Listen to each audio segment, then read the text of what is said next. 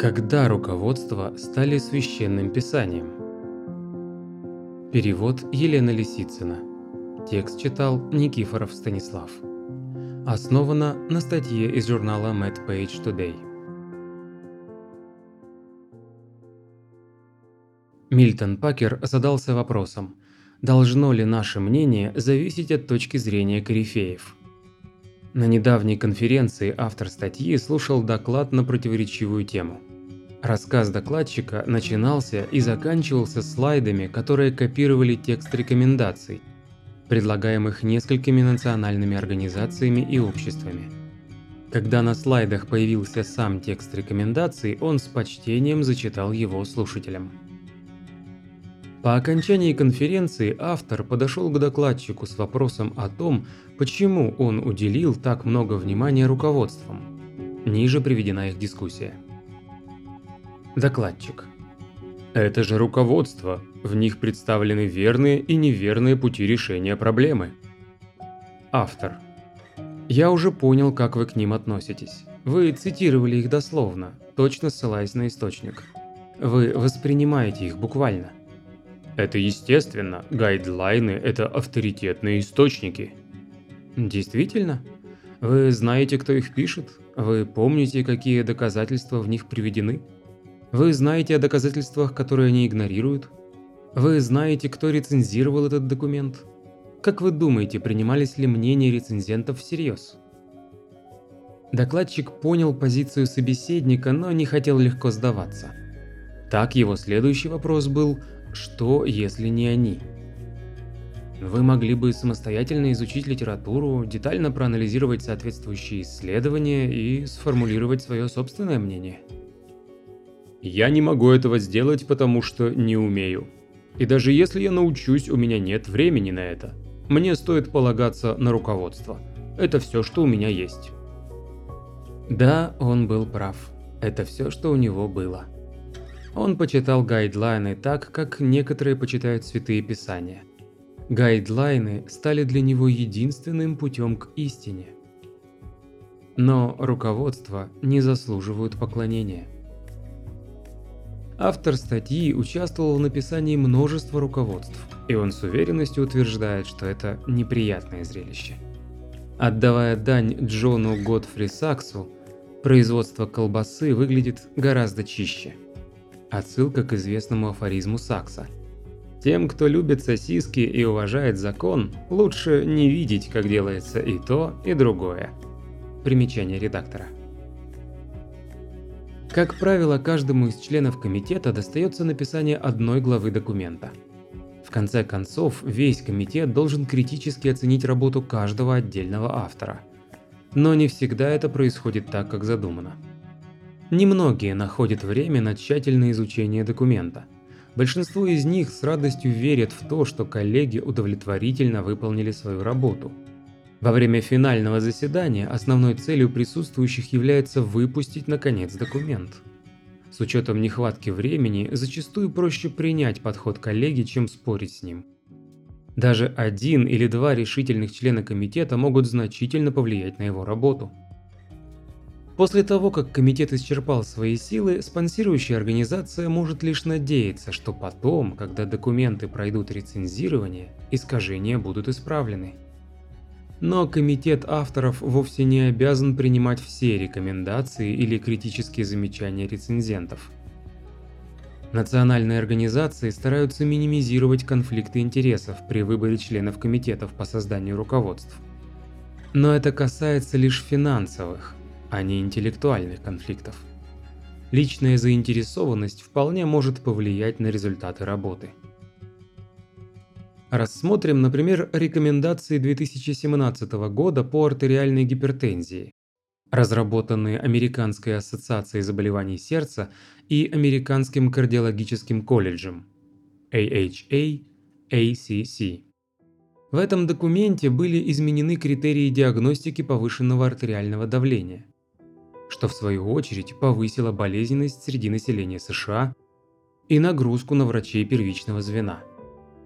Предложенные в документе рекомендации во многом основываются на результатах одного крайне противоречивого исследования – SPRINT. Что интересно, некоторые ключевые представители Комитета по разработке данного руководства играли важную роль в этом исследовании. Если бы исследование Sprint спонсировалось фармацевтической компанией, смогли бы участники и исследователи стать одними из ключевых авторов Комитета по созданию руководства? В руководствах по артериальной гипертензии, впоследствии изданных кардиологическими организациями в Европе и Англии, не поддерживаются ключевые рекомендации документа ACC-AHA. По мнению автора, рекомендации, представленные ACC-AHA в отношении ведения пациентов с артериальной гипертензией, сопровождающейся сердечной недостаточностью, были бессмысленны и не основывались на каких-либо доказательствах. Тем не менее, они остаются в силе и на сегодняшний день. Но это еще не все. В 2017 году AHA и Американская ассоциация инсульта выпустили совместные рекомендации по терапии инсульта. Вскоре после выпуска крупные разделы этого документа были отозваны на доработку. Удивительно, но эта мера была предпринята в обход желаний Комитета по созданию руководства. В 2014 году в руководстве ACC-AHA по клапанной регургитации, была принята новая необоснованная классификация, которая была отозвана спустя три года. Большинство комитетов по разработке руководств используют систему, которая неадекватно оценивает доказательства. Согласно существующему подходу, метаанализ двух небольших плохо выполненных испытаний имеет больший уровень доказательности, чем одиночное крупномасштабное итоговое исследование. И одиночному крупномасштабному итоговому исследованию присваивается тот же ранг, что и нерандомизированным обсервационным исследованиям. Это не самый лучший подход к ранжированию доказательств. Существуют более качественные способы оценки доказательности, но они используются нечасто.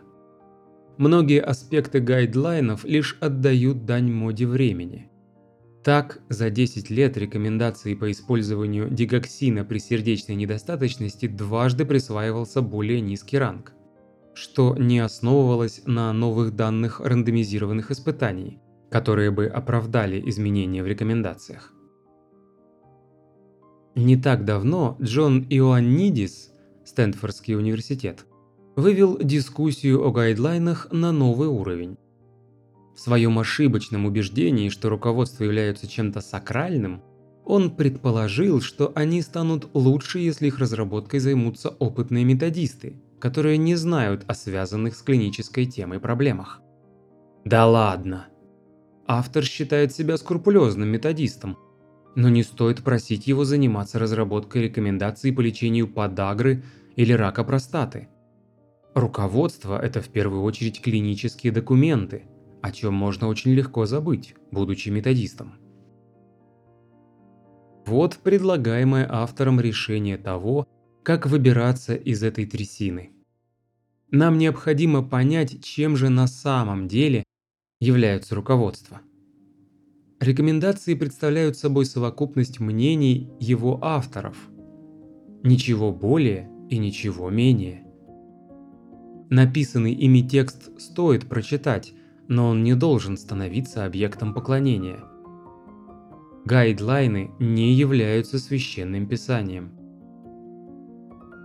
Но тем не менее, святые писания также приспособляются к изменениям окружающей среды. Многие не ведают, но тексты Библии значительно изменились за годы ее существования. Ранее христиане могли выбирать книги, которые будут включены или исключены из Нового Завета – Ранние переводы Библии на английский язык были проведены в ходе реформации, но королю Якову I они не понравились, и он поручил выполнение совершенно нового перевода, который бы соответствовал направлению его политики. Пуритане пришли в ужас и отправились в американские колонии со своей предыдущей версией Библии. Для того, чтобы достигнуть духовного наполнения или интеллектуального просвещения, вам не нужна помощь официальных организаций. И точно так же вам не нужны официальное руководство. рассказывающие о том, как анализировать научные данные или заниматься медицинской практикой. Последовав за чужим мнением, вы можете поплатиться за чужие же ошибки.